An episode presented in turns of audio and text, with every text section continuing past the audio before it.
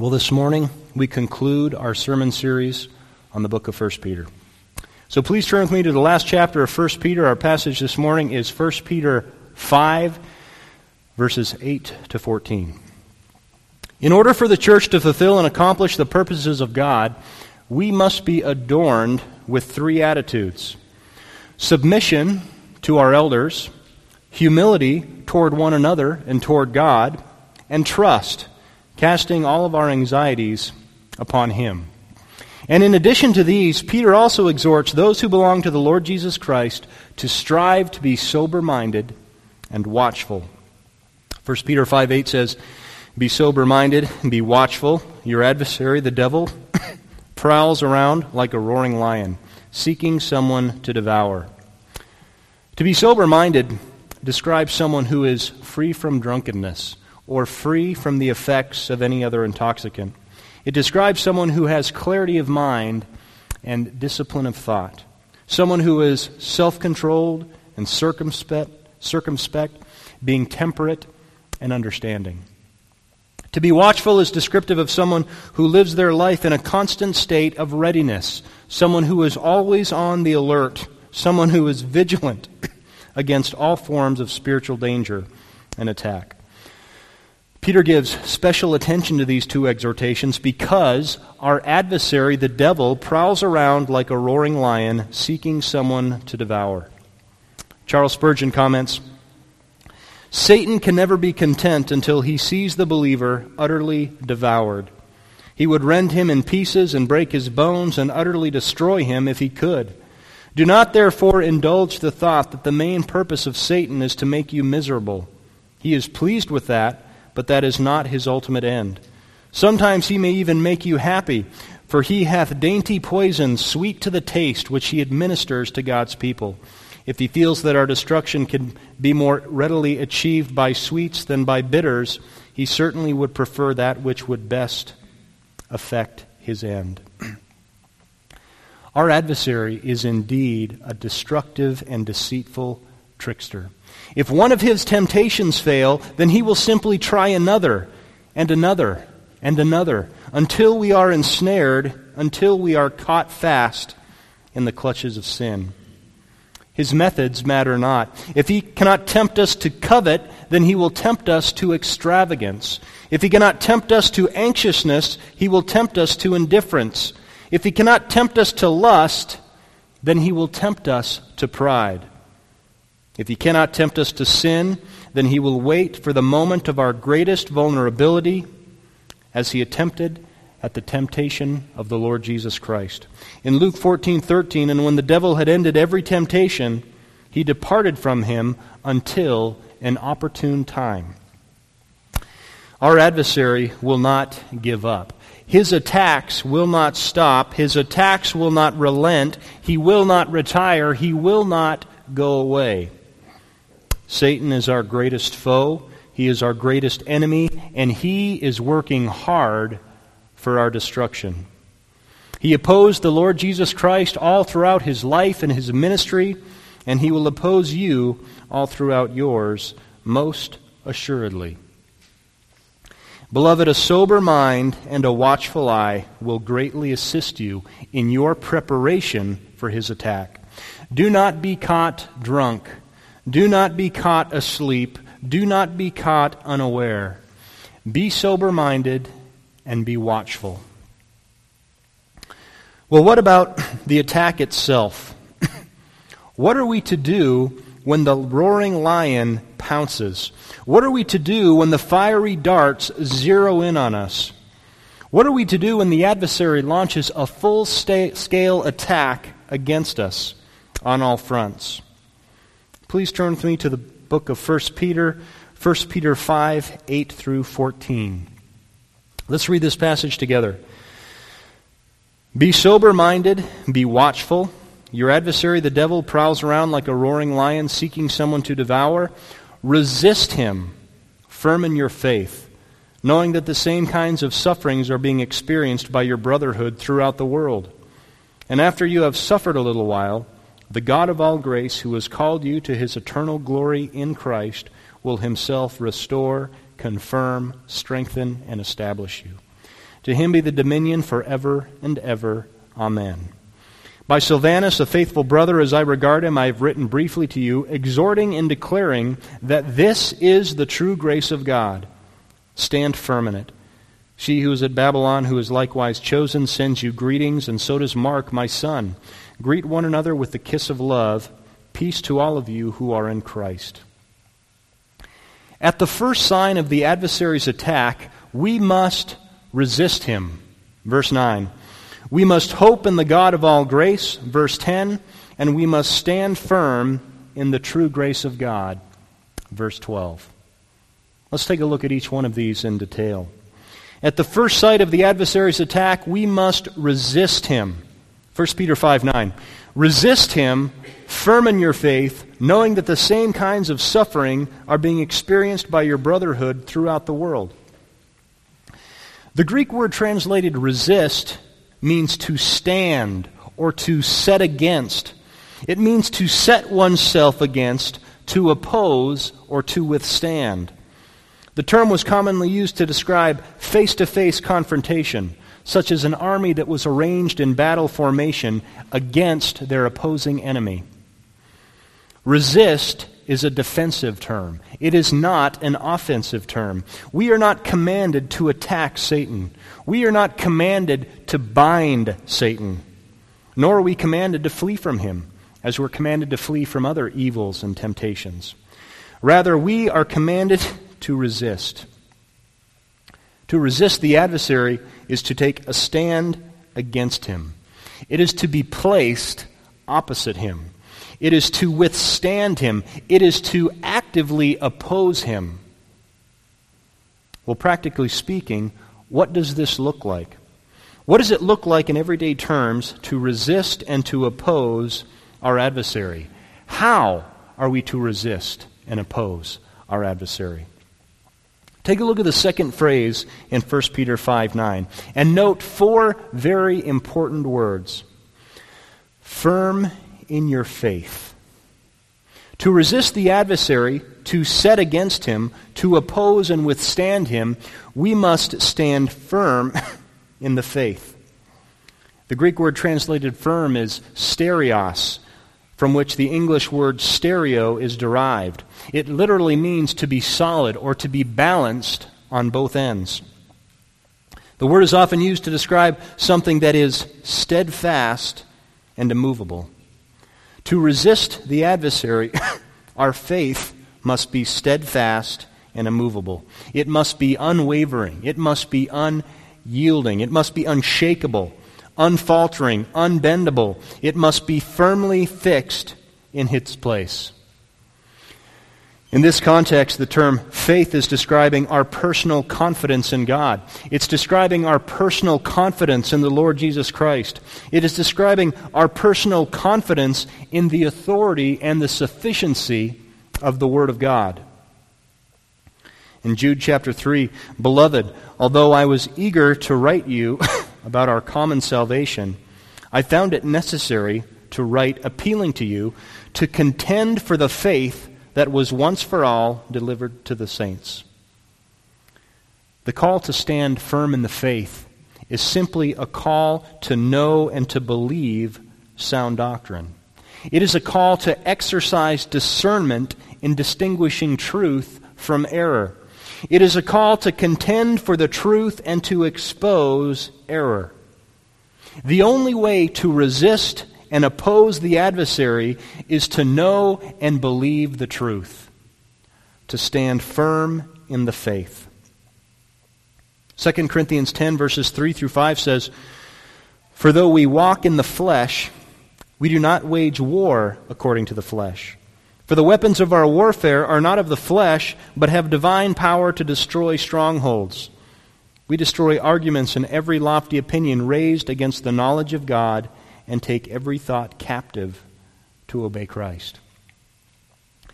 Our walk in the world is a walk in the flesh.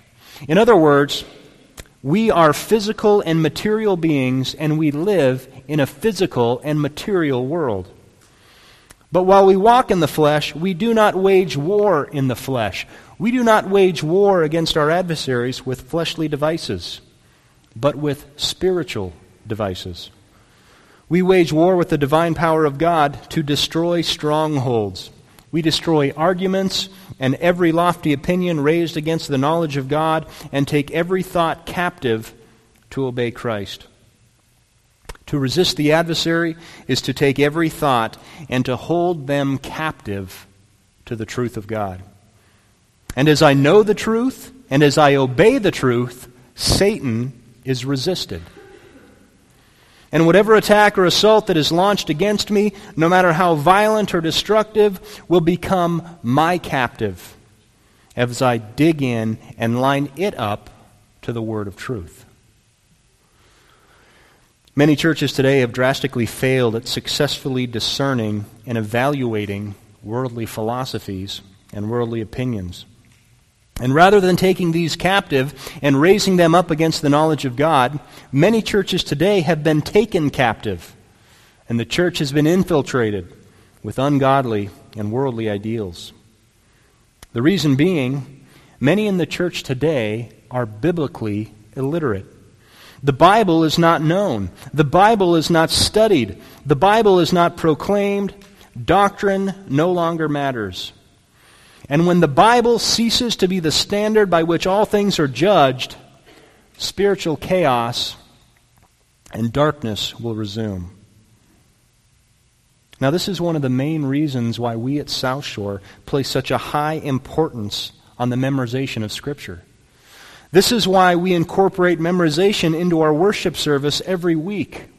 Our desire is to see the truth of God hidden in your heart.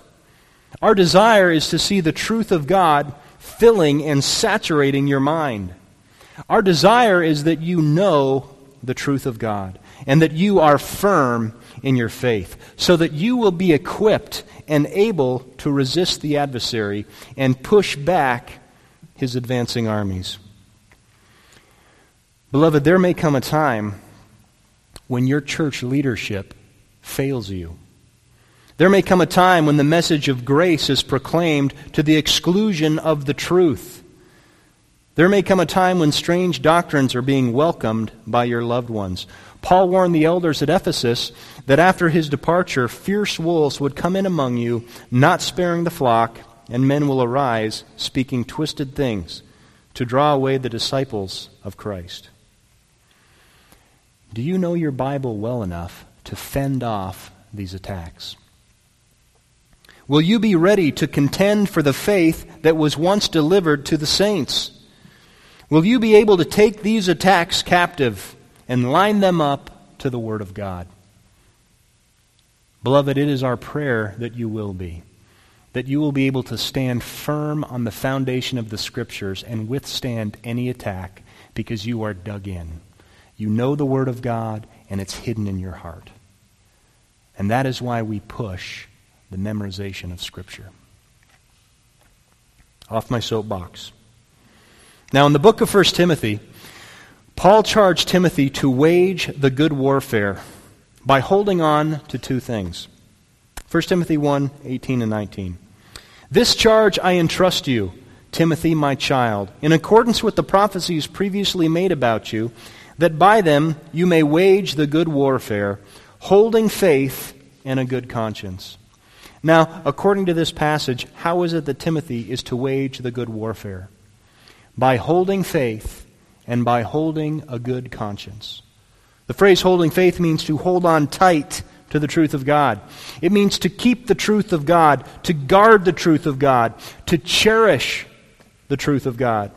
It means to be utterly devoted to the truth of God, to stand firm in the faith. The phrase holding a good conscience refers to obeying the truth of God. Remember to what the conscience refers. It refers to the soul of man reflecting on itself. It refers to our self awareness. It refers to our knowledge of oneself. God has planted within each man a conscience. And it will either affirm right behavior or it will condemn wrong behavior. It will either act as a source of affirmation or it will act as a source of conviction. If you have a good conscience, if you have a clear conscience, it will be telling you that all is well. But if you have an evil conscience, it will be reminding you that all is not well because there is sin indwelling in your life. So, holding faith and a good conscience means that you are holding on tight to the Word of God and that you are holding on tight to obedience to the Word of God. Faith and a good conscience go hand in hand. Purity of doctrine must always be accompanied by purity of life. Beloved, don't be deceived. You cannot resist the adversary without standing firm in your faith. And you cannot stand firm in your faith without knowing and obeying the truth of God. Ignorance and disobedience to the truth of God are powerful weapons in the hand of the adversary. Do not let him wield them against you.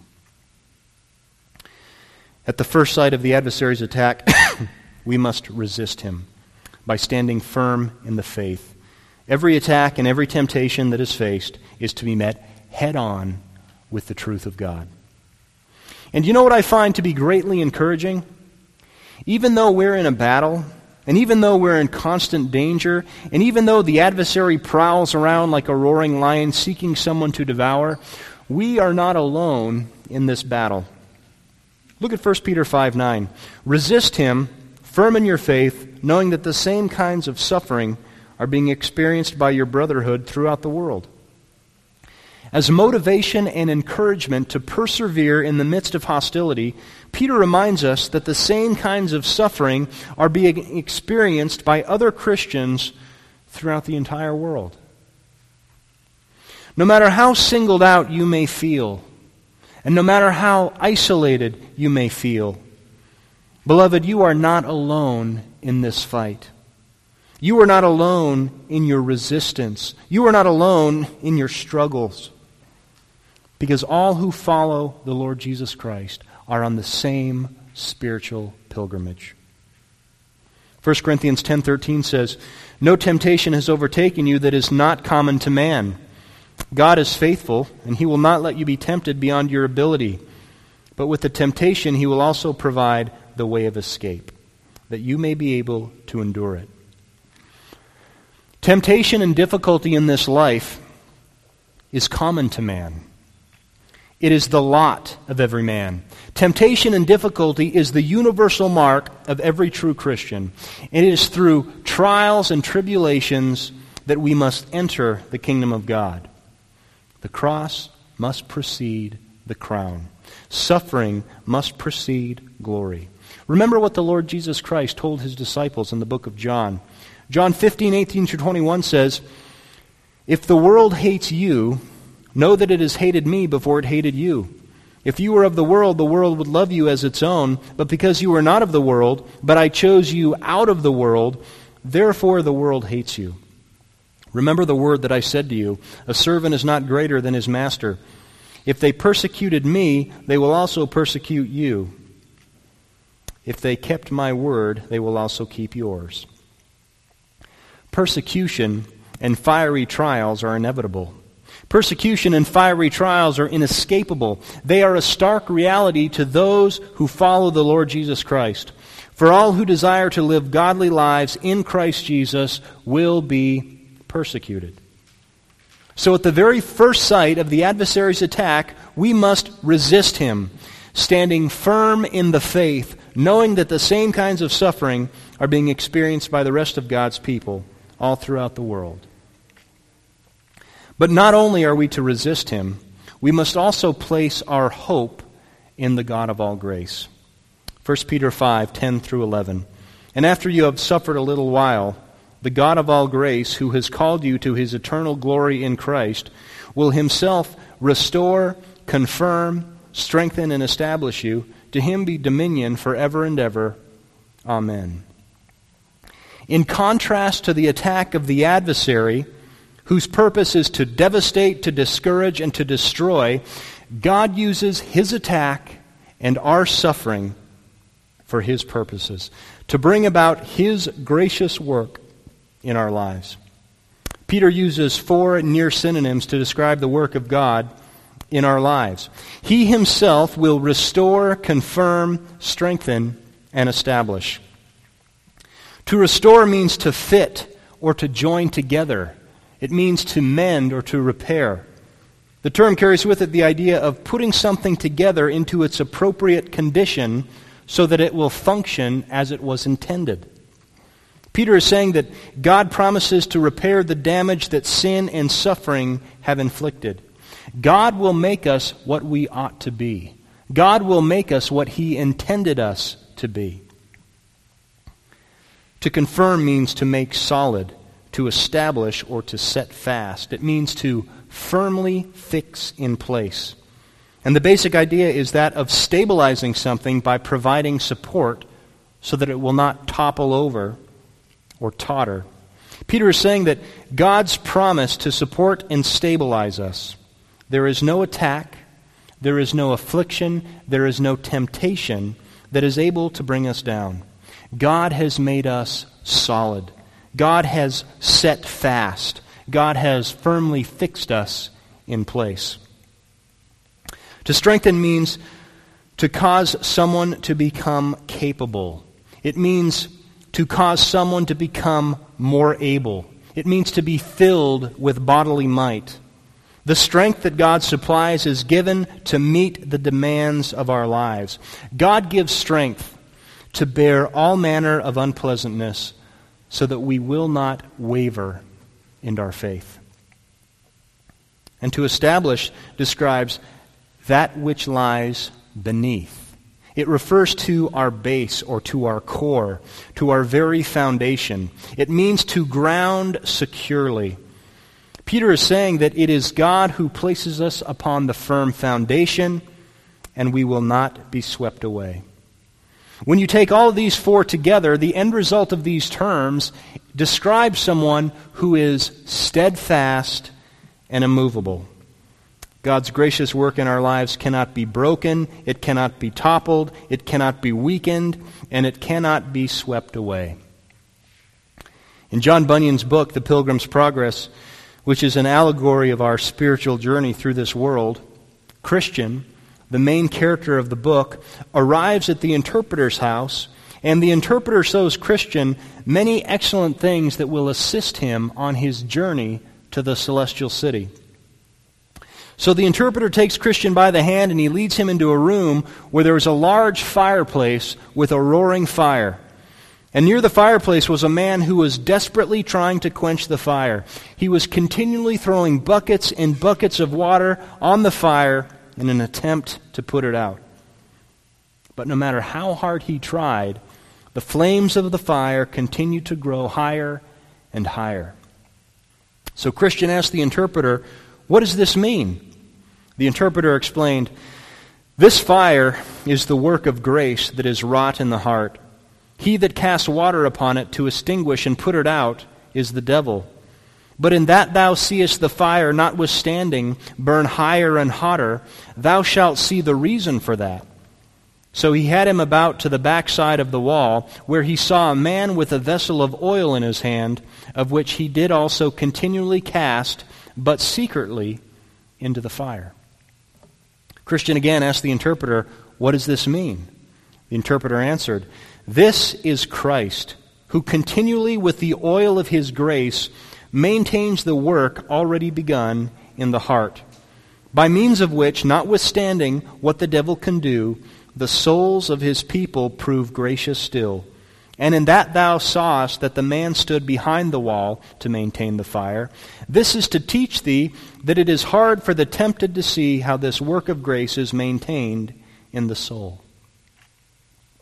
Beloved, no matter what the adversary might, may try to do, no matter the intensity of the persecution, no matter the severity of the suffering, no matter the pull of the temptation, the gracious work that the God of all grace is doing in the souls of his people will ever only increase. It will ever only increase. God's oil of grace will forever be funneled into the fire, and the flames will continue to rise. And in the midst of your difficulty, you may not see how this work of grace is being maintained. In the midst of suffering, you may not see the work of God in your lives. But nevertheless, He is there, continually casting oil onto the fire. And the grace of God, though oftentimes hidden and out of sight, will always overcome the attacks and the assaults of the adversary. The God of all grace, who has called you to his eternal glory in Christ, will himself restore, confirm, strengthen, and establish you. Now, Peter, being overwhelmed by these magnificent and matchless promises, bursts out in great adoration and praise. 1 Peter 5:11 he says, "To him be the glory forever and ever. Amen." Do you realize that this is the appropriate response to attack? This is the appropriate response to suffering and to temptation and to hardship. It is the worship of God. To him be dominion forever and ever. Amen. You know, Job was a man who knew all about suffering. He knew all about spiritual attack. In one day, he lost all of his sons, he lost all of his daughters, he lost all of his servants, and he lost all of his livestock. And then the next day, he lost his health. He was struck with loathsome sores from the sole of his foot to the crown of his head. His life was reduced to sackcloth and ashes, and his grief and his affliction was so great that he was unrecognizable by sight. And the only thing that was left in his life was a nagging wife and three self righteous friends who, instead of comforting him, ended up persecuting him. And you remember what he says in Job 13 15? Though he slay me, I trust in him. Though he slay me, I will hope in him. You see, regardless of the difficulty of your situation, the heart of a Christian is to be filled with adoration. The heart of a Christian is to be filled with praise. The heart of a Christian is to be filled with hope. It should spill over and overflow into everything that we do, into everything that we say, into everything that we think. Because even in the midst of our most dark days, God has dominion. God has the power. God has the sovereignty. He is over all things. The God of all grace is worthy of our praise forever and ever. At the first sight of the adversary's attack, we must resist him, standing firm in the faith, knowing that the same kinds of suffering are being experienced by the rest of the people of God throughout the world. We must hope in the God of all grace. And lastly, we must stand firm in the true grace of God. 1 Peter 5, verses 12 through 14. By Silvanus, a faithful brother as I regard him, I have written briefly to you, exhorting and declaring that this is the true grace of God. Stand firm in it. She who is at Babylon, who is likewise chosen, sends you greetings, and so does Mark, my son. Greet one another with the kiss of love. Peace to all who are in Christ. Peter concludes his letter with a brief postscript. He mentions the name of his faithful assistant he extends the greetings of fellow Christians. He pronounces a closing benediction. But he also states the intended purpose of why he wrote the book. Peter's reason for writing was to encourage, to exhort, and to declare the true grace of God to the scattered people of God. The elect exiles of the dispersion should expect fiery trials, and Peter points them to a sure hope the Lord Jesus Christ. Throughout the entirety of this short book, from beginning to end, Peter has been proclaiming the true grace of God. And the true grace of God is manifest in the life, death, burial, resurrection, and ascension of the Lord Jesus Christ, who suffered on the cross but was exalted to glory. 1 Peter 2 21 through 24 says, For to this you have been called because Christ also suffered for you, leaving you an example, so that you might follow his steps. He committed no sin, neither was deceit found in his mouth. When he was reviled, he did not revile in return. When he suffered, he did not threaten, but continually entrusted himself to him who judges justly. He himself bore our sins in his body on the tree, that we might die to sin and live to righteousness. By his wounds you have been healed. As we conclude our study of 1 Peter, if you can take away one thing, I want you to take away this exhortation to stand firm in the grace of God. If your brain can only hold one nugget of truth, let this be that nugget. Stand firm in the grace of God. We must stand firm not on what we have done for God, but what God has done for us through Jesus Christ.